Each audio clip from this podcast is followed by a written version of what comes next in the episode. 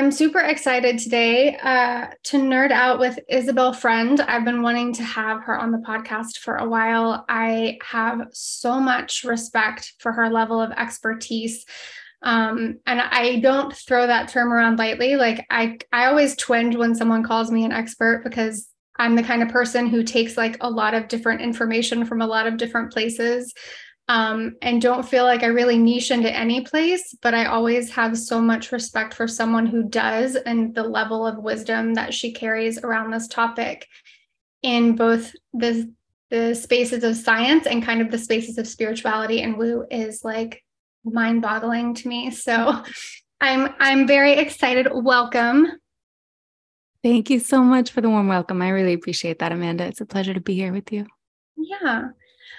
So I wanted to have her on for multiple reasons because uh, this is a year of the water rabbit, and it's so important that we like take care of the waters of our body always and hydrate ourselves always. But it's like especially highlighted right now, um, and also because we over here at Barney and Flow like to think about de- deconditioning from a completely holistic perspective. Like I don't like to just read about the chart. I like to figure out how we can use it in a utilitarian way and how we can transmute lower vibrations and how we can um, decondition from not just a mental rewiring, emotional repatterning patterning place, but also from a somatic space, from the like kind of, we do a lot of fascia work in the collective, um, but also the waters of our body. So how would you speak about first and foremost kind of like deconditioning the waters of our body or like the types of i know you mentioned de-traumatizing water and how that relates to water separately from us but also like the waters in our in our beings mm-hmm. yeah this is such a, a rich and juicy topic and i'm so glad that you brought it up because it's not something that I get to speak about very often, but this really is one of the primary roles of water in nature. One of her primary dharmas, you could say, is the role of the memory holder, the memory carrier.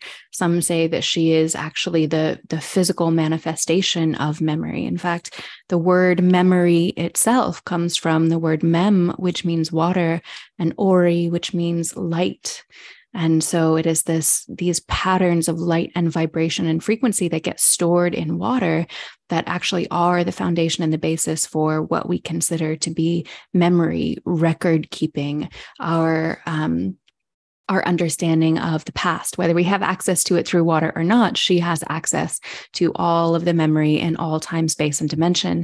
And it's not just memory backwards in time, but water also has memory forwards in time, which we can get into a little later uh, if you want. I don't want to go too far down the rabbit holes to begin with, but um, you know, even the word remember remember comes from again mem meaning water and bear meaning to bear or to carry and re meaning again so to remember something is to carry that water again to bear that water again and so there are really kind of two ways of conceptualizing of this at least for the purposes of today's conversation one is uh, our drinking water and the water in nature, the water on our Mother Earth, which represents our collective unconscious. What is the collective memory stored in the noosphere that we all share together? Um, and then more personally, what is the memory that's carried in our own bio waters? Um, and you know a lot of people also conceptualize of the the concept of memory as being something that's stored in the akashic records something that's stored less physically and more kind of ethereally in this realm of uh, etheric energy. And yet, what we find the deeper we look into water science, and there are a number of different researchers who have just done groundbreaking, pioneering work in this field, is we find that water is actually the physical form of the etheric field. Water is an orgone generator, meaning it's it's the primary accumulator of that etheric or akashic energy, that uh, field of of infinite information that exists kind of as a a morphogenetic field um, around every living thing, and that water, the way I kind of think of it is, um, you know, what we think of as physical water, meaning ice, liquid, and vapor is the physical body of water. But just like you have a mind, body, and a spirit, water also has a mind, body, and a spirit. And the Akashic records or the storehouse of all memory and information is really the mind of water with which she has constant interface and interaction in direct proportion to her health and crystallinity. So, the healthier, the more structured, the more crystalline, the more energized water is, the more she has direct access to that etheric field in uh, a quantum span of time. I mean, you, we're not even talking about time here. We're talking about instantaneously. She has uh, access to all that record keeping. Um, but of course, when water is dormant and comatose and traumatized, she does not have access to that level of, of energy. Um, and so, part of our role, part of our dharma as bodies of water on this planet is to bring water into a higher state of coherence or ennoblement so that she can perform her role of bringing these higher energies and you could even say bringing the kingdom of heaven to earth through her capacity to, jan- to channel those vibrations um, and then also of course to do the same for our bodies to keep these sacred holy temples of our bodies as coherent as possible. It was really hard to do in our modern world, of course, because not only is just about everything somewhat toxic, but you know, we're not at all living the ways that our ancestors lived. Our ancestors lived very hydrating lifestyles. Nowadays, as Dr. Zach Bush said, we're living in a desert without realizing it. So, the vast majority of our modern experiences are actually drying us out and water is life therefore hydration is health so you can draw a direct correlation to um, your level of health both mentally uh, physically spiritually emotionally and your level of hydration. And we can get into some of the science about why that is and how that works if you want. But um, that's a that's a lot right there. So I'll just pause and see where you want to take it. Yeah. Oh my God. like I could seriously just not say anything for this entire hour and let you go. Um, it's pretty incredible. I love the way that you're speaking about water from a cosmic lens um, because you know we look at things, most things over here in in this pocket of the podcast world through a cosmic lens. Mm-hmm. Um, and I love I've never heard of remembering broken down that way, but the way that I often speak about human design is that it's a path to remembering our authentic self, like our core mm-hmm. essence underneath all of the conditioning, underneath all of the societal homogenized ideas about who we should be and what success looks like and what's right and not right. Mm-hmm. Um, so I love the idea that that's kind of rooted in water and like Absolutely. how we use water to to help us along our deconditioning path Absolutely. Well, when you think about it, biologically speaking, when we come into this world as a baby, we are basically 100% highly, highly, highly structured water, right? Where, well, realistically speaking, by volume, we're about 90% structured water as babies. Um, volumetrically speaking and then molecular molecularly speaking throughout our entire lives we're around 99.95% water molecules. So for every 1000 molecules in your body you're 999 and a half of them are water. So we are functionally in essence we are water beings. It's not just that our body uses water our bodies are water. And when you start seeing your body through that lens all levels of healing start becoming a lot clearer. Um, a lot of aspects of life start becoming uh, a lot clearer and start flowing a lot better. So when babies come in, 90% volumetric, volumetrically, whereas as an adult, you're 60 to 70% water volumetrically. Uh, as an elder, you're about 50% water volumetrically. So you know, we can see the process of aging is actually really just a process of drying out. And, you know, the the it's been said that death is just a process of completely destructured biowater. So we not only look at the the volume of how much water is in the body we also look at the state and the quality of that water what is its level of coherence and um, the older we get, the less coherence we have in that body water. Also, the sicker we get, the less coherence we have in that body water. You can look at the body water of a person with literally any state of disease, and their intracellular fluid is far less structured than that of a younger or healthier person. So, we come into this world 100% highly structured, highly coherent water. And one of the fundamental um, capacities of water when it's in its structured crystalline state is that it can receive, store, amplify, transduce, and transmit energy, vibration, light, and frequency in the exact same way that a crystal can. Fundamentally, structured water is a living liquid crystal. It's actually what gives us the capacity to conduct life force energy, to conduct our, our subconscious mind that is stored in the highly conductive uh, water of our fascia, or our conscious mind, which is stored in the highly conductive water of our cerebral spinal fluid. And as a baby, because this water is completely in its prime resonance, right?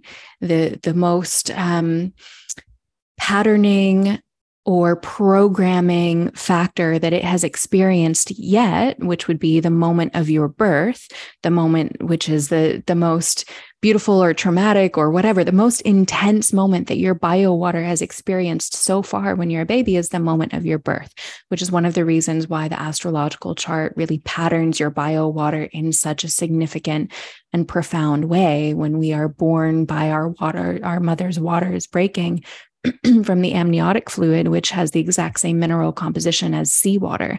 You know, we start our our lives really as aquatic beings for the first nine months, and then we, when we come onto dry land, we tend to forget that we are still aquatic beings, that we carry the oceans within ourselves, and that that those oceans are constantly being uh, programmed and patterned. They're receptive to and they are responsive to everything in our environment.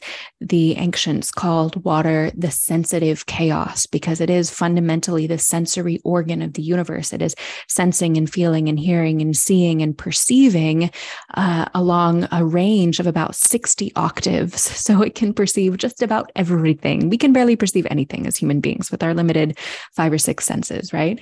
Um, but water has an incredible capacity to perceive everything and then to store that information in the molecular matrix. So the older we get, whereas, uh, you know, when we're a baby, we have this highly structured, perfectly coherent bio water that is resonating at the frequency of our own unique being, the older we get, the more our bio water actually gets patterned by these different events or stimuli in our environment. And it's not even necessarily that the events themselves in our environment are what pattern our bio water, although that is true to an extent. It is mostly our responses to and our perceptions of the events that are happening in our external environment that actually vibrationally pattern our biowater to carry specific structural information and therefore to be able to channel certain frequencies and not channel others, right? Because the permutations in the structural symmetry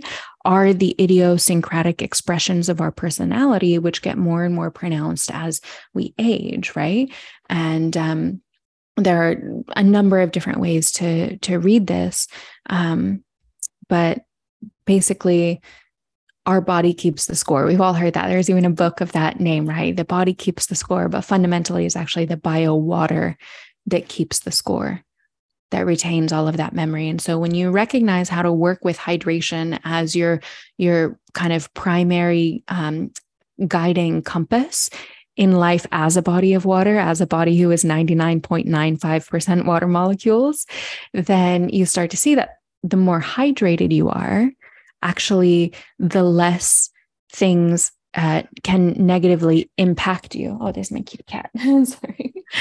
Um, so, you know, we can see in various studies that, for example, the more hydrated you are, um, yeah, the the more you just kind of flow with life, and um, the more dehydrated you are, the more you are prone to anxiety, stress, depression, uh, trouble concentrating, mood swings, all these different things that, if they occur occasionally, are totally natural and and normal. And but if they occur consistently, they end up becoming kind of the dominant paradigm in your experience, and they end up kind of um, becoming personality traits and so hydration itself just literally makes you more resistant against trauma. And then hydration can also be an effective, uh, I don't want to say treatment for legal reasons, but can be an effective strategy for dealing with existing trauma in the body. And when I say hydration, I really, really want to make it clear. And if people take nothing else away from this entire conversation, but only this one point, it would be when I say hydration, I don't mean drinking more water. That's not hydration does not equal drinking more water. Drinking more water is irrigation. You can irrigate all day long. You can drink tons of water and just pee it straight out, and it makes very little difference if it's poor quality water or if your own bio water is not primed to receive and put it to use then drinking water isn't going to hydrate you. In fact, a lot of the different waters that people drink are actively dehydrating them. Distilled water, reverse osmosis water, and, and some various other kinds of very uh, processed, industrialized waters are what hydrologists refer to as an aggressive solvent. They leach minerals from your body. And so they're dehydrating and, and can even be carcinogenic or lead to things like diuresis and heart disease over time. When I'm talking about hydration, I'm talking more about the state and capacity of your bio waters, the waters that you are made of. How much water is in your body? How structured is that water? What is the isotopic composition of that water? In other words, what kinds of hydrogen is in it? Is it protium hydrogen or is it deuterium hydrogen? And what is the um, the mineral profile? Is it oceanic or has it deviated from the ocean, the Cambrian oceanic mineral profile that your that your blood should have? Um, and then the fifth um, aspect of true hydration would be how well can your bio water transition between different hydrological cycles within your body. So your body has all of the same hydrological cycles that the earth has and um, you know you have springs inside of you. We call that the production of metabolic water inside of the cells. Uh, you have you know the the uh, deep underground aquifers of the earth as as uh, your bloodstream and the rivers of the earth as your bloodstream and um, and your fascia i think of as like the mycorrhizal mycelial network of the earth which is also all of those those uh, mycelial complexes are also mostly water and they they transfer information along the planet in this incredible incredibly vastly interconnected network of intelligence in the same way that your fascia does. And so when we understand the Earth's ecology and the Earth's hydrology, we understand our body's hydrology as well. So we want to make sure that for example, in the same way, water should be able to transition easily between an aquifer and rise up to a spring to become a river. We also want to make sure that water can transition easily between our lymph and our blood and our cerebral spinal fluid, and to make sure that our fascia is able to do its primary role in the body, which is uh, being an irrigation network. So if you think of all of your cells as being like aquatic organisms, like fishes in an ecosystem, then uh, fishes in an aquatic ecosystem, then you could think of your fascia as being that which delivers the water throughout this aquarium body that we live and our consciousness swims in. And so that fascial network, when it gets dried out in certain areas, that tends to happen you know by physical trauma by emotional trauma by spiritual trauma um, these these different uh, impacts that happen. And then that particular area of our fascia gets dried out. And when it gets dried out, it gets knotted up. And when it gets dried and it gets knotted, then water cannot be delivered along that fibrous netting. I mean, fascia is 80% water and 20% collagen and protein. And yet, ironically, uh, as we do in general, in in as humans, we kind of ignore the water and we just say, "Oh yeah, good fascia is is collagen, fascia fascia is protein." Um, but actually it's far more water than it is protein and it's just the water that allows the protein to hold it in that matrix right so it's some of the most highly structured water in our in our bodies bar none you know the the water that's inside of our dna that holds the dna and its chiral structure is probably the most structured water in our bodies. And the cerebral spinal fluid is probably you know up there as well. And then the fascia it must be incredibly crystalline in order to channel uh, information vibration light and frequency a thousand times faster even than your nerves signal. Your fascia is aware of what's happening in your environment proprioceptively, even before your conscious mind is aware of it. And so, when we keep that fascial network very juicy and very hydrated, then it can irrigate every single one of our cells effectively. But if we don't understand fascia primarily as being the hydrator, then it'll be hard for us to really optimize its function. And it'll be hard for us to really mitigate any trauma that the water might or that the fascia might store in drought stricken regions or desertified regions within our body, those, those uh, desertified localized areas where the fascia is dried out, where it stores trauma and where it starts to build up inflammation which of course in Latin comes from inflammatio, which means to set on fire. What happens when you set something on fire? Of course, you want water to put it out, right? We need our fascia to be very, very, very hydrated. So I'll pause there for a second. Anything you want to dive into? you know, there are some people who you just know that they're doing exactly what they were born to do, and you are definitely one of those people. I should have like taken a peek at your chart before before this because I'm like so curious now. Um, I have like 14 questions from that. Yeah, and I love that you're speaking about hydration also as a form of protection. It's like the same thing that we can help ourselves by clearing out trauma, by clearing out trapped emotions and default settings that we're running. Um, and we can also like uh, have kind of stronger boundaries by shoring up and supporting the waters of our body. And selfishly, this is a topic that I really wanted to talk about because I very much struggle with hydration. I think people who have their moon in detriment or fire moons, like I have an Aries moon, particularly struggle to stay hydrated. it's just mm-hmm. like you have a lot of fire energy in this place that wants to be really juicy and moist. So mm-hmm. I do want to mm-hmm. talk about I want to talk about hydration in general, but I wanted to start with you said um, priming the bio waters of our body and how important that is in relationship to our to just the types of water that we drink, which we can get to. Um, so I'd love for you to speak to that, to to tips or ways that we can contemplate or think about or integrate um, priming the bio waters. Mm, okay, for sure. Well, first, I want to touch on something that you said about um, your moon being in detriment and being in a fire sign. And, um, you know, we tend to think of fire and water as being antagonistic to each other mm-hmm. or being the antithesis of one another. But I kind of want to maybe offer another perspective of the way that we can think about the elements in general because we tend to think of there uh, we tend to think of there being four elements right earth water fire and air or if you're in the chinese system there are five elements but water is not just one of the elements in the way that we've been taught. I mean, you are made of water. It is what you are fundamentally. You know, each of your cells is 70% water. The earth is your body as a whole, volumetrically, is 70% water. The earth is 70% water.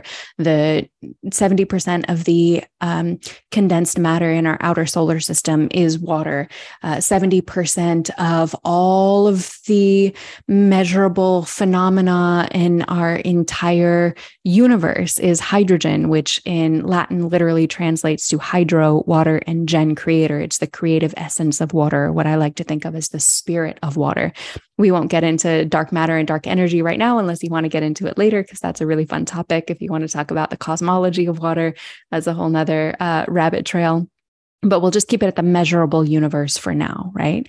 And so 70% of everything is water volumetrically but the nature of everything everything is water when you when physicists measure uh, the nature of reality on a subatomic scale. Subatomically, the universe behaves as a superfluid, which is basically like water that never runs out of energy.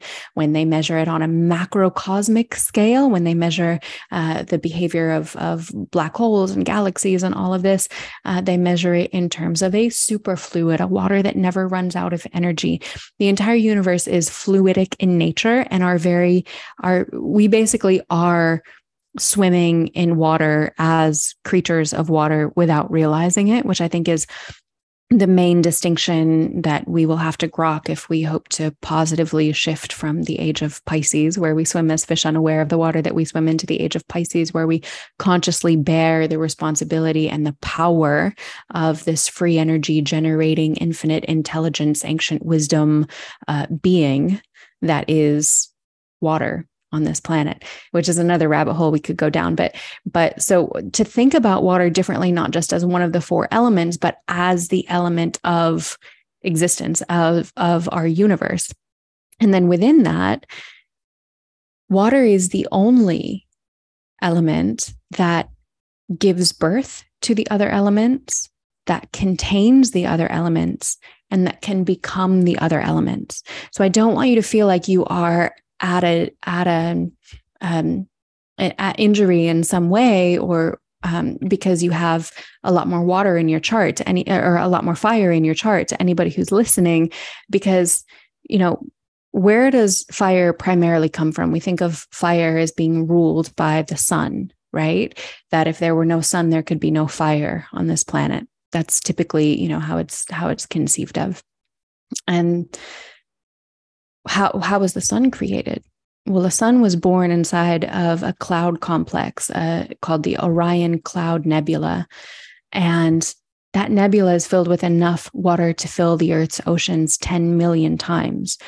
Water is both the mother and the midwife in the process of creating every single star in our universe. No star could be created without water within those star nurseries. And then, even within the sun, there are tons and tons and tons of water stored within the dark umbra or the sunspots of the sun. And water and, and the sun itself isn't even burning in the way that fire on earth burns, right? To, to burn, you need a lot of oxygen. You need something to burn up. If the sun burned in the way that water, that fire on earth burns, it would burn out within a few years. But it's actually hydrogen it's a giant hydrogen star. And hydrogen, as we said, is hydro, water, and gen creative, the creative spirit of water that fuels our sun. And our sun even creates water in its its dark umbra and its sunspots and was created by water in the star nursery. So fire is created by water. Also, fire uh, water contains fire so when we think of fire as being electromagnetic energy heat and light water stores all of those within her structural matrix and water can also become fire a lot of people don't realize this. I didn't even realize it in, until a few years ago. I mean, I've been studying water since 2009 and I just found this out a few years ago. It still blows my mind and I, I still want to understand it better. Um, but there is a, a particular phase of water called plasma. And with plasma phase water, you can generate what's called a flazer, which is a fluid laser. And even though it's just water, it's burning at thousands and thousands of degrees. But because water is more implosive than explosive in nature, you can put your hand right next to that laser, that fluid laser, and your hand won't get burned. Yet, if you put something in the path of that laser, it will burn that thing at thousands of degrees. So, water can also become fire. And it does that with all of the elements. You know, earth, the earth element comes from water in the sense that before there was ever Pangea, which was the very first landmass, there was Panthalassa, which is a giant super ocean that bathed the entire world. The whole planet was ocean for eons before there was ever a little bit of land that rose up. And even now, she is far more water, far more ocean than she is land. We tend to be very terra centric in our thinking as human beings. You know, we think of Earth as being land, but Earth is far more water than land. And when we understand water, we will understand how to take care of Mother Earth far better. We can go down that rabbit trail of, of how uh, water controls climate if you want, but just think of the entire planet as being Panthalassa, this giant primeval super ocean. Eventually, the earth rose from that, and the earth element was created from uh, from the water. And so, water gave birth to the earth element. Water also contains the earth element. So, just like we need to partake of the earth element when we eat foods that were grown in the soil or foods that ate foods that were grown in the soil, water needs to partake of the earth element by taking in minerals and electrolytes. This earth uh, has minerals that gets dissolved into the water and when it dissolves and becomes electrically conductive we call those electrolytes that's very important to the overall well-rounded well-being of water as a whole balanced healthy organism in and of herself so, water contains the earth element, and water can also take the form of the earth element. So, just like in her plasma phase, she takes the form of fire. In her solid, or uh, yeah, her solid phase, her ice phase, she takes the form of earth. So, she can take the, the form of the earth element when she becomes solid.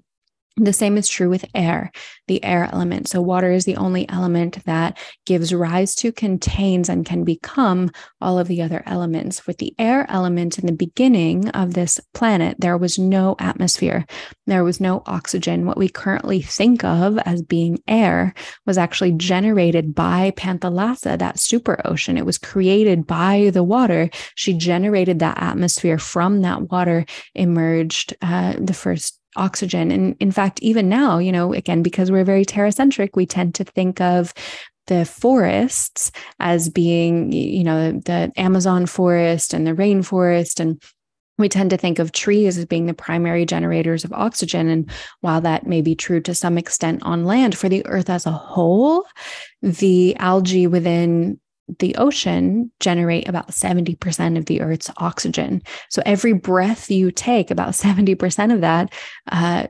generally uh, speaking, came from the ocean originally. Even our breath connects us with the water. And so then water created the air element. Water also contains the air element. So, one of the most important factors for water's health, just like it's one of the most important factors for our health as bodies of water, is the breath, is breathing the more, or rather, the better you breathe, the healthier you are. And the same is true of water. Water needs to exchange gases like oxygen and carbonic acid in order to be healthy. In fact, Dr. Tom Cowan said that he believed that one day it would be discovered that the oxygen, uh, that the dissolved gases within water would be discovered to be as important as the liquid water itself. And I would say you can't separate them, just like you can't separate you from your breath we should not separate water from its breath, from its dissolved gases within it, from the nanobubbles that open up within it when it exchanges gases and when it oxygenates itself. However, we do that all the time whenever we separate water into you know plastic bottles and put them on the shelf and she's sedentary and she can't breathe or we put her up in a, a municipal tank you know a, a, storing a municipal storage facility or that kind of thing. Um, you know water is separated from her breath quite often because we don't as a society recognize that water is a living organism that needs to breathe and that breath is part of what makes her a whole well-rounded living organism. So when we think about the elements I I don't want you to think of like, oh, you know, I have a lot of fire in my chart and so that means I'm less watery. It means that you just have a unique avenue for connecting with water in a different way that somebody with a lot of air in their chart or a lot of water in their chart or a lot of earth in their chart might connect with water. Right? Water is the governing queen of it all, universally, planetarily, and bodily speaking. And so, as a fiery being, you have a maybe a more fiery way of connecting with water that's not antagonistic that is very very very symbiotic when you understand how to work with it and I totally lost track of your original question because I went off on a tangent no, there. I love it. There's like 14 more. There's like 14 more questions I want to ask from that space. I love it. I actually have a pretty watery chart. I just have a fire moon. Um, and since the moon is so tied to water and so tied to how we're nourished, I tend to think mm-hmm. people with fiery moons have a little bit harder time in my experience with clients. But I love the reframe. Um, and I like the idea of like um, contemplating a, a different kind of relationship with that with that element. I mean, you said so many amazing things that just blew my mind. That's so interesting. I'm going to have to ask some of my because I I uh, meet with hydration clients one on one for anybody who wants like personalized work with developing a, a, really conscientious hydration strategy that works with their budget and their lifestyle and and their physiology and all of those things. And um, I never thought to look at their charts before, but yeah, I'm going to see if they. I'm gonna I'm gonna have to ask if they have more water moons or something like that. It wouldn't surprise me at all. It kind of makes sense. Yeah, yeah, I think so. I mean, Aries moons tend to have tend to be dehydrated in my experience and have cold hands and feet. like you can find out a lot from someone's chart. Um, I love that. I'm trying to decide which direction I want to take it because there's like 45 directions. I mean, first I wanted to ask your thoughts on because you're talking about how, you know, when we're born that we're like 99% water. And I always come from the idea that we're like 99.9 to the 13th degree energy. And I know water is mm-hmm. considered matter because it occupies space and it has volume. So you just see it as like, I mean, obviously, you know, I'm wearing a Healy right now and it's sending frequency through the waters of my body, and I have to be hydrated for that frequency to move, not just along my fascia network and kind of the electrical system, but it's like amplifying that frequency at the same time when you have water. Um, if you're dehydrated, then it's it's not going to travel um, as fluidly. But I'm curious that kind of relationship between energy and water, I guess. Oh, I'm so glad you asked this. This is, again, such a juicy topic. So, yeah, when we're speaking volumetrically, like by weight, we are about 70% water, depending on what phase of life we're in, right? When we're speaking molecularly, just in terms of counting the number of molecules in our bodies, 99 point, it, the estimates vary between 99.89 and 99.95% water molecules, which by anyone's estimation is basically 100% water molecules, right? So, um, energetically speaking, if you were to take any one of any single one of those water molecules that you're made of and look at what it's composed of, for every one part matter, which is the hydrogen and the oxygen, which, by the way, are just gases, and it still baffles scientists. It is one of the uh, almost 70 anomalies of water that scientists still cannot understand. There is no uh, logical way in physics to describe how two gases come together and create a liquid, right? But somehow magically they do. You have got these two gases, hydrogen and oxygen, they come together, they create the liquid of water. The liquid uh, or or ice or vapor or plasma of water. They create water uh, in some magical way. So you have one part matter. What else is in a water molecule? A trillion parts photons, one trillion parts photons to one part matter, hydrogen and oxygen. So water is basically liquid light. Now, its coherence determines its ability to channel and transmit and transduce and uh, all of those vibrational frequencies within those photons. Now, photons, we think of them as being particles of light.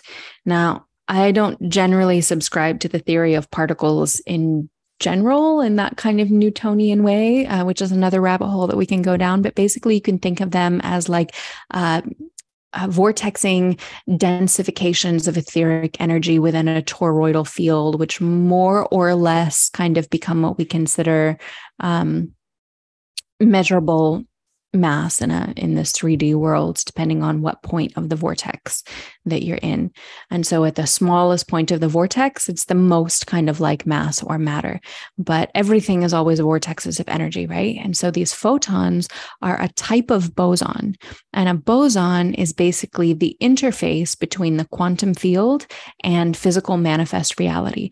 This is why pretty much every single mystical tradition, every single uh, religious teaching, scriptural teachings, ancient indigenous wisdom teachings, although they all have many, many, many various different ways and different languages of describing the phenomenon, they all basically come down to the same principle of describing water as the mediator between the human and heavenly, as kind of the, the point of communication between the manifest and non manifest, the physical and non physical worlds. And that's because all of this information is translated through light, through photonic energy via water into the world of living form and manifest being. Now, what's another way of thinking of a photon? We could think of it as a light particle. We could think of it as um, uh, these tiny little toroids of, of energy, of light frequencies that are densifying into form. We could think of it as being a type of boson, a type of interface with the quantum field. But if we look at it in kind of a more scriptural sense, we can think of them as actually being angels. So, Rupert Sheldrake co authored a book called The Physics of Angels, where he discussed how all of the scriptural definitions and all of the definitions that were channeled by Christian mystics like uh, Hildegard of Bingen and some others around what angels actually are, how they behave, how they appear, how uh, how humans can interact with them and communicate with them. So he describes all of that in the book, and then he describes all of quantum physicists' understandings of what a photon fundamentally is, right? And they match up in such beautiful symmetry that fundamentally and foundationally, photons are these legions of angels deployed by the divine to be messengers of light. Light is information, right? And to be messengers of this that can be non localized. Another pho- photons are non localized, and so are angels. In other words, they are exactly where they need to be when they need to be there but can't necessarily been, be pinpointed in space otherwise, in space or time. And so water is one trillion parts angelic light to one part matter, hydrogen, and oxygen. So when you really understand how to ennoble and optimize water, then you start realizing how you can bring through a lot more quantum energy, a lot more light, a lot more um, just higher vibrational fields into this reality, into existence through your body, through your drinking water, through water in the environment, water in nature, you know, rivers, lakes, they all need this kind of energy. And humans have been rerouting them and and polluting them and, and really denigrating them for for generations now and the climate as a whole is suffering because of it. But even if you you know are interfacing with your your garden or your pets or your loved ones or your your husband or your wife you know fundamentally what is channeling that which you love about that person their their energy their frequency their vibration what how it feels to be around them? It's the water in their bodies right? Water is the conduit of all life force energy. In fact the exact same measurement that we use for hydration is the same measurement measurement that we use for prana or mana or chi. We measure someone's hydration using something called a phase angle meter. Now, that's a measure of how much energy, how much vibration your cell membranes can bring across. And that tells us how much water your cells are bringing across because that osmotic process is a hydroelectric process. The amount of voltage or electricity at the cell membranes is directly proportional to your level of hydration. Prana, mana, chi, and hydration are the same. They are interchangeable because water is what channels all of the, the frequency and the chi in your body. And so there are different kinds of water in the body that channel different uh, layers of our of our energy system, right? So, whereas your fascia channels your subconscious mind and stores your subconscious memories, your cerebral spinal fluid channels your soul, channels those specific specific vibrational frequencies that correlate to your superconscious mind, right? You know, as the as Dr. Randolph Stone says, the soul swims in CSF. And as um, the spiritual teacher Nisargadatta said, uh, when the fluids come together, the sense I am appears. The I am literally is the coming together of the um, the cerebral spinal fluid that is channeled in these three specific um, pathways along your spine that correlate exactly to the Ida, Pingala, and Sushumna, those aren't just etheric energy pathways. They have very physical pathways in the body as that uh, cerebral spinal fluid flows. That CSF is only one molecule different from seawater. It is basically literally seawater that is spiraling spiraling and vortexing up your spinal column and your vertebrae, which in uh, German is the spinal column is spiral column, the vertebrae is vortices. So, you know, that should tell you something there about how to really optimize your bio water and your drinking water. And so, you know, that that cerebral spinal fluid, when we understand to really how to really work with that, we understand how to reach these higher levels of super consciousness. I teach a lot about this in the course called Spirit, um, the Spirit of Water, which is an 18 hour training all on the like deep mystical, esoteric, and spiritual practices and understandings of water, both from ancient indigenous teachings and scriptural religious teachings and the teachings of, uh, we go into deep space and uh, astrobiology and cosmology and physics and quantum physics and all of that to kind of uh, synthesize all of those together in one um, cohesive framework of really understanding the source of life itself. So, if you want to dive more into kind of those topics, I would recommend that course. But um, again, I'll pause for now because I'm I'm down another few rabbit trails. Yeah, I'm going to have to take that course for sure. I've taken the Navigating the Waters course, and I highly recommend anyone to take the Navigating the Waters course. It's packed full of information. And I don't want to like waste a bunch of your time repeating the things that you can find in that course, but I, I'm watching the time and I do want to make sure that we give people like mm-hmm. utilitarian steps that they can take. Um, my first question is Can you program unstructured water? And do, well, I'll just start there. okay, so yes and no. Um, I think of structuring and energizing as being two separate steps, but there is a lot of overlap. Some of the things that structure water will also program the water. Some of the things that program the water will also structure the water. Um, also just kind of as a rosetta stone when i say structure the when i say um, energize the water it's the same as patterning the water programming the water energizing the water is basically infusing the water with a specific vibrational frequency uh, or a generalized set of vibrational frequencies but just making sure that that water is is charged right? That it has that uh, electrical conductivity and capacitance and that it that it has the information that it needs to deliver into whatever organic system it's being delivered into, whether that be, you know, a, a garden or a person. So I think of them as being two different steps, even though there is some overlap, because water's ability to store information is directly proportional to its formation. When water is in a formation, it can better store information. So if you expose bulk unstructured water to a specific um, stimuli, be that an auditory stimuli or a visual stimuli or an electromagnetic stimuli, it's not going to imprint that as well as structured water would imprint it. Not to say that it has no effect, but it has much less to very little effect. Mm-hmm. And what do you think? I guess, you know, I've, like I said, I've taken your Navigating the Waters course, and there's a lot of things that you can do to support the water that you put in your body and to be mindful and aware and conscientious and intentional about the waters that we drink.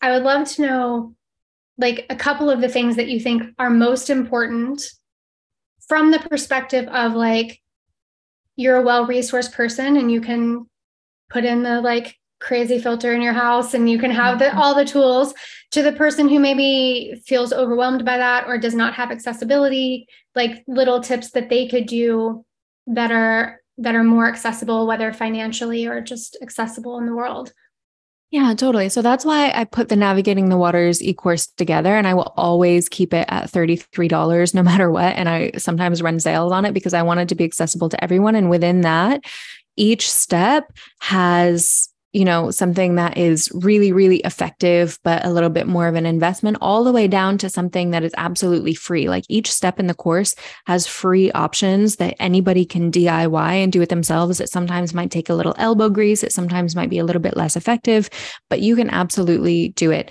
And um, I would say that in general, there are a few steps that I teach. The first step is forage. So if you can, and most people can. It's a lot more accessible than people think. You know people tend to overestimate what an inconvenience it will be. But let me tell you it is so worth it to go and find your local springs.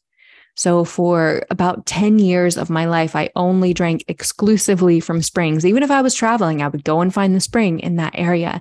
Even though i was semi nomadic and moving from place to place i made my priority to find the springs in that area and I'll tell you, there's there is nothing more impactful for you as a body of water to make yourself of water that is straight from the earth, that is wild and raw and living and connected with the ecology of the place where you live. It is free.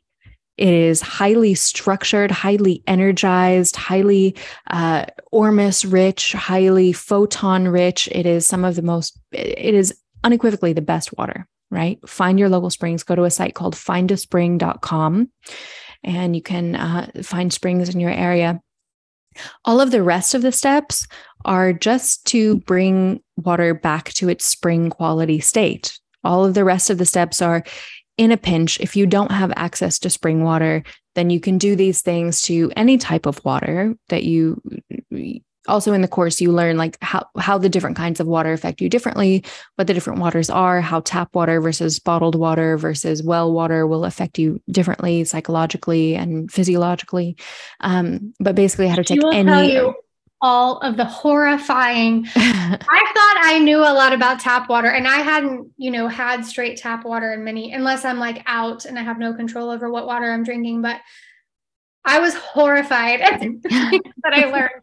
Guys, please take her course. it is really affordable and um, she'll scare you straight and, in, a good, in, a good, way. I mean, the intention is not to scare that one. Yeah, that one module is kind of scary for sure. And I didn't even get into the atrazine in that mo- in, in that module. I need to redo the course and, and go over some other some other things. But the rest of the course, I promise, will uh, inspire you. yes, it is. It is highly inspiring. Do you think? Because I know a lot of people um if they you know i've actually checked like i'm not near a spring where i am now. Um do you think that mountain valley spring water i know that's like a go-to for a lot of people.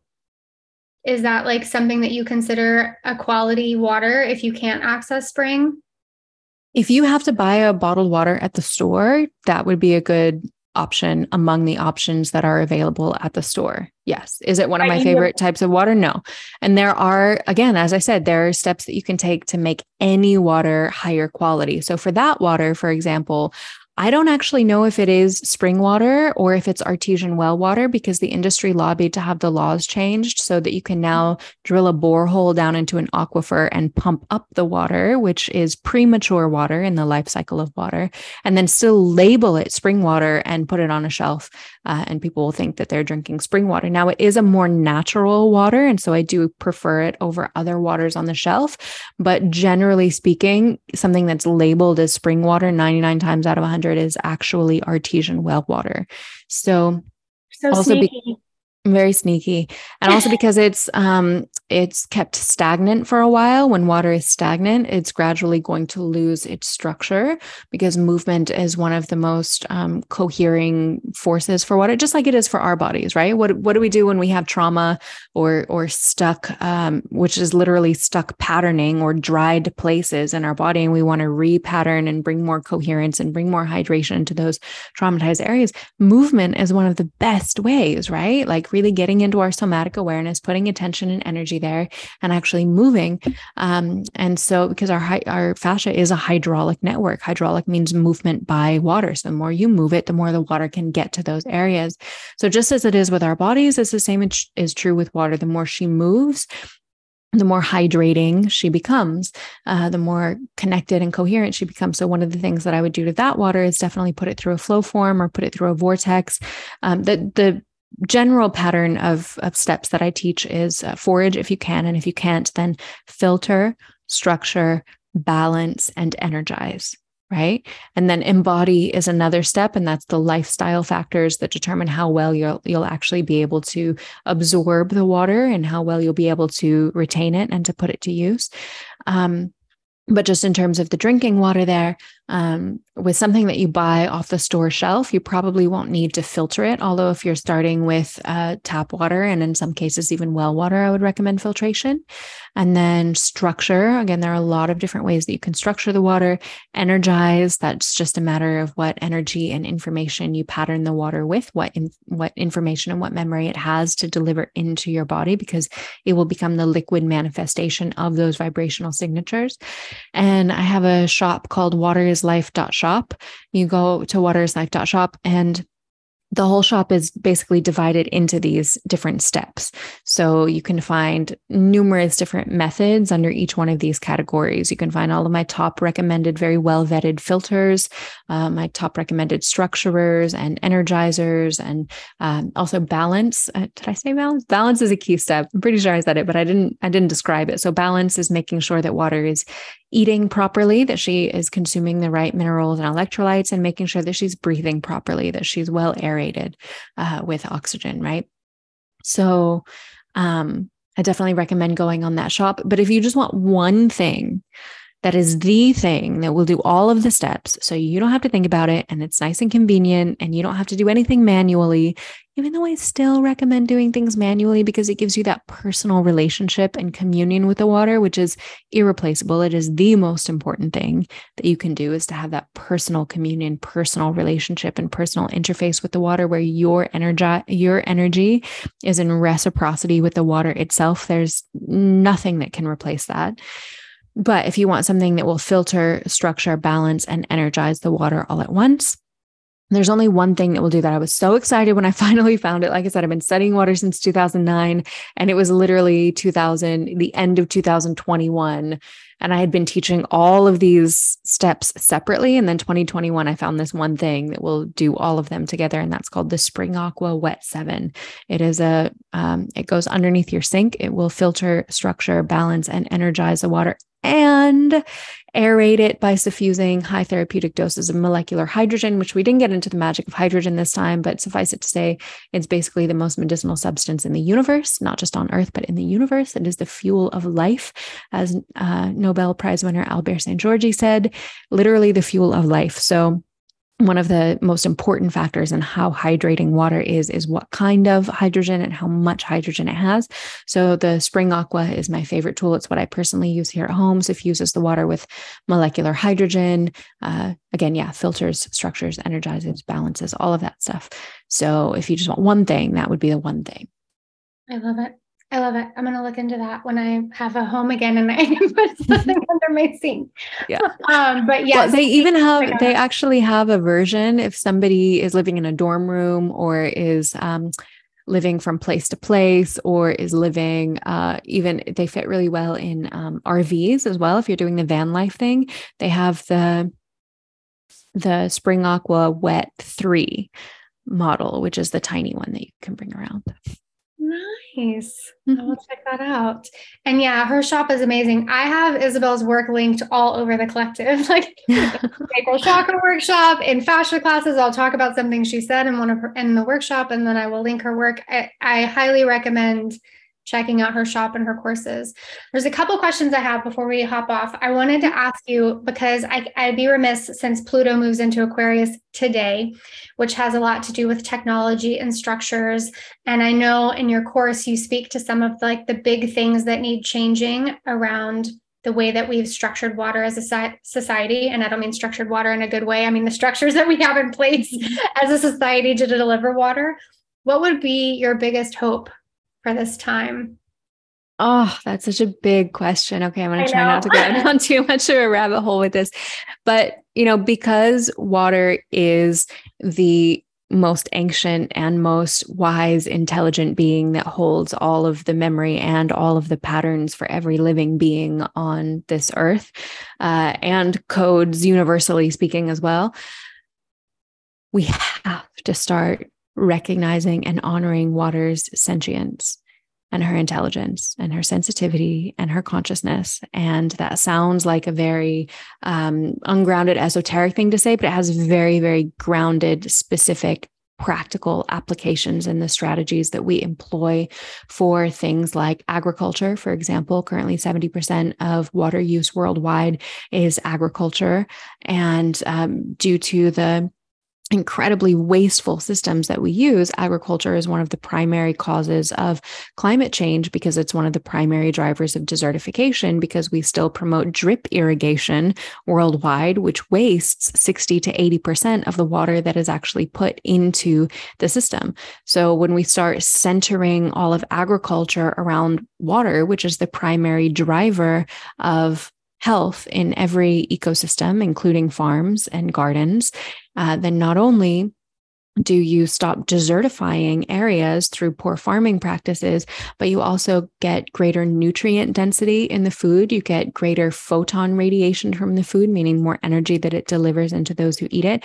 You also get less crop senescence. You get crops that last longer through the season and that are more resilient to um, pests. So you need fewer pesticides and you also uh, don't need as many fertilizers. You know, if you uh, expose water to green light, it creates more nitrogen in the soil. If you expose water to yellow light, it creates more magnesium in the soil. Just understanding the way to work with water frequency and light alone could so revolutionize agriculture. And I tell you what, if we changed agriculture, the climate would no longer be an issue. And I don't say that lightly. You can look into the work of um, Dr. Walter Jehne and some other climatologists who say that, you know, we are just chasing our tails following this carbon issue which is fundamentally just a ploy of capitalism to generate more revenue. Carbon only mediates about 4% of energy transfer in our atmosphere.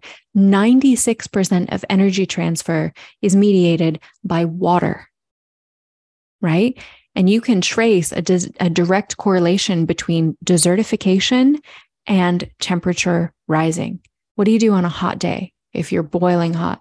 you put some cold water on your skin. It cools you off. Everybody knows this right? Water is is the cooler of the planet and it also sequesters greenhouse gases. More water you have in the atmosphere it sequesters greenhouse gases and pulls them into the soil. We talk about soil sequestration but soil can't sequester uh, greenhouse gases unless it is properly hydrated. We talk about the dearth of microbiota uh, diversity in the soil and how important it is to restore the soil microbiome.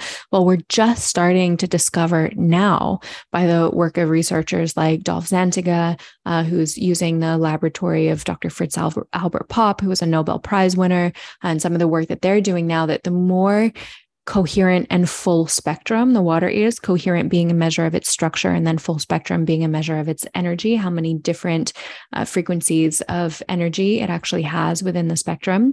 Um, so the more coherent and full spectrum the water is it can actually completely restore microbiome diversity even in a place where the microbiome has been completely depleted, meaning you can't even measure a little bit of certain strains of microbiota that need to be in that um, in that soil or in that gut. You can't even measure them anymore. They're completely gone. And yet, full spectrum coherent water has all of the vibrational codes to restore genetic material that isn't even there to begin with, right? Isn't even measurable to begin with. You can restore, completely restore microbiome diversity using the right kind of water. So when we when we understand what it means that water is life, we're going to stop chasing all of these rabbit trails in a thousand different directions and start just becoming more coherent, cohesive, and focused. And okay, if we focus on this one thing, this is the one thing that affects everything, not just when it comes to agriculture, but when it comes to medicine as well, when it comes to our health. Fundamentally, when you understand yourself as a body of water, you start to recognize, as Dr. Batmanghelidj and others have said, that every single state of disease in the body is actually a manifestation of a different kind of dehydration. That every name for any disease that we have is synonymous with various kinds of dehydration, whether that dehydration is a deviation from the oceanic mineral profile in the biowater, or it's a deviation from your ideal isotopic uh, composition of the hydrogen atoms, you know, be they more deuterium or more protium hydrogen, or whether it's a, the volume of water in the body, or whether it's a matter of the structure and therefore the energetic capacitance of the water in the body, which directly affects cell voltage, um, uh, pH, it directly affects. Um, inflammation, etc. That fundamentally hydration is the foundational cornerstone of health. And there have been so many doctors and scientists who have corroborated this now in various different ways from various different angles and avenues that it just simplifies things. When you understand that water is life, it just simplifies things. And I think humanity has gotten far too complicated. You know, we like to complexify things because the, we have these quote unquote complex minds, right? But um, there's a hermetic principle that says that God's law is one right? The law of nature is one. And the, the farther we get from one law, the more and more and more and more and more laws we create, the farther we get from that truth of unity. And, you know, and all we don't have to look any farther than the political process to see that. I mean, there are what tens of thousands of laws that are passed per day in our in our legislature. And water even holds the keys to economic sociological and political processes as well. When you recognize that water is actually the queen of the earth and she is uh, what what uh, mitigates the passage of all information. She's what mitigates the laws of nature. She's what mitigates the uh, communication between different uh, entities within nature. You recognize that that she preaches, she she practices and preaches decentralization of power. Right? She preaches the the uh, sovereignty of each living being. When you understand water, how water works in nature, there are a lot of ways to extrapolate the political processes, sociological processes, economic processes from that in a way that lifts up every living being on this earth instead of the the current uh, capitalistic paradigms that we have now which i mean again we could go on a rabbit trail of that. There's no there is no wealth on this planet without water as Viktor Schauberger said, water is the capital of capital. There is no capital without water. There is no wealth that is produced without water. There is no wealth that is based on anything other than water. If you want to grow any product, you want to create any good or service, you want to transport it anywhere, water is necessary for all of those things. Without water, there is no wealth. And when we start flipping the paradigm from focusing on wealth and ignoring water to focusing on water and letting wealth be a byproduct of that, everything will shift. It Ugh. comes down to is it is it implosive? Is our is our focus implosive or is it explosive? That would change everything.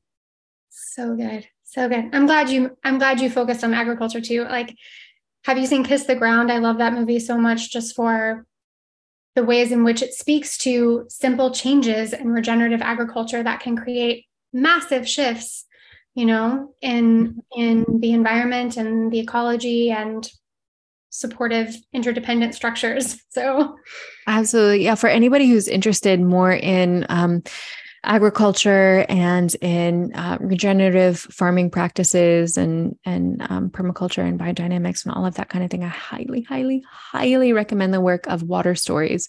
Um, I think it's waterstories.com and on Instagram it's we are water stories and in particular their course which is called the core course which will literally teach you how to take any desertified region and turn it into a food forest over the course of a few years. Um, just by focusing on water and working with the hydrological cycle specifically as a cascade effect from that, um, soil microbiome diversity, uh, topsoil nutrient density like um you know even just just general fertility of the land is so high it's incredible i mean they can like um they've worked with with um, several masters like Rajendra Singh, who's considered the waterman of India, and um, I'm spacing on the names of a of a few of the other ones, but they've worked with incredible people who have literally turned deserts into food forests. So no matter what kind of land you're starting to work with, there absolutely is a way to turn it into a lush, fertile landscape. And if humanity started realizing some of these principles, even the Saharan desert could be a fertile and beautiful land. So wow. yeah, it's it's so important to understand the hydrological cycles within and without. Thanks for sharing that resource. I will definitely check it out. Um, okay, well, in closing, since um, we were kind of speaking about on a collective scale honoring the sentience of water, do you have one to two practices that you really love for honoring water? Whether it's blessing water or um, what's the word I'm thinking of? Will you go ahead? Because I can't think of the word. absolutely. Yeah. I mean, there are so many different ones. There are so many different practices. I teach a lot of them in my courses. Um, but as I said, I really think the most important thing that we can do is really humble ourselves to learn from water. It's not necessarily about us with our, our limited perspectives and egos programming water with the information that we think that the water should have um, although that can be you know a fun technique to play with sometimes i think the most important thing is really just sitting and listening and communing and and being quiet and wondering and asking and creating a space for that reciprocal dynamic communion to take place because water is communicating all the time. We just haven't opened our senses to actually hear and perceive it. And so there are a lot of practices that can open your senses to be able to communicate with with water and and to um, you know perceive her her personal messages to you and her collective messages to all of us. And um, i teach some of those in the spirit of water course. I also have a workbook that you can get um, which is the water communion workbook. The courses and the workbooks and the seminars and everything the, the webinars there's some free content. There's a lot of stuff. It's all available at waterislife.academy and I think the workbook, um, yeah, it's a water communion workbook. It'll teach you methods like hydromancy, which is a type of water divination. There are a lot of different methods of water divination that have been used in various cultures throughout the ages around the world. And you'll learn, I think, about six, no, six to 12 different hydromancy techniques in that workbook. Um, so, whatever resonates with you personally, even if it's just a matter of lying down by the stream and listening to it gurgle and splash and flow. Even if it's a matter of just once or twice a day, just dipping your hand in the water and numbing and silencing everything except for the texture and the viscosity and the direction of flow and the texture and just really really focusing in on everything that water is showing you in that moment every way that we possibly can with all of our senses, you know, even if it's spritzing your face with some water, but really taking that moment to really feel the water seep into your skin. There are so many opportunities that we have to commune with with water and normally we just are completely um, unpresent with them. We just kind of completely ignore them, but water is is always there as a sentient living mother to all of us, ready and willing to console and to uh, counsel us all the time. So good. So good. Um, I, I listened to a podcast recently with Dax Shepard interviewing Russell Brand, and afterwards he was like, I could barely keep up. I felt like I couldn't even ask questions.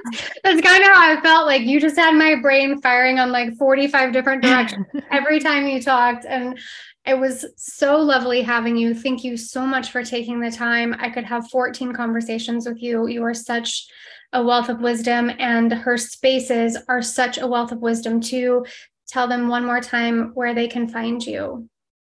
Yeah, you can find the courses at waterislife.academy and you can find the products at waterislife.shop.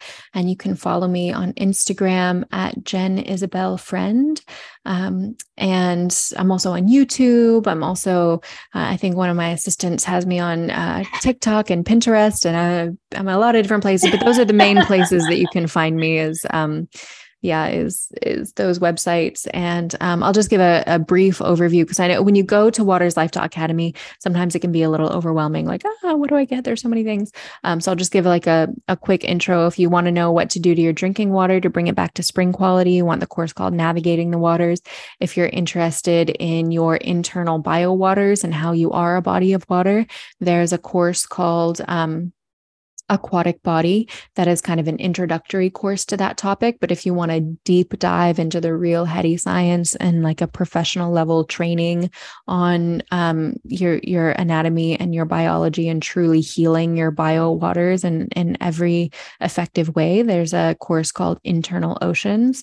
And if you're interested in the spiritual the esoteric the mystical the ancient wisdom teachings the quantum teachings all of that um, then you want the course called Spirit of Water.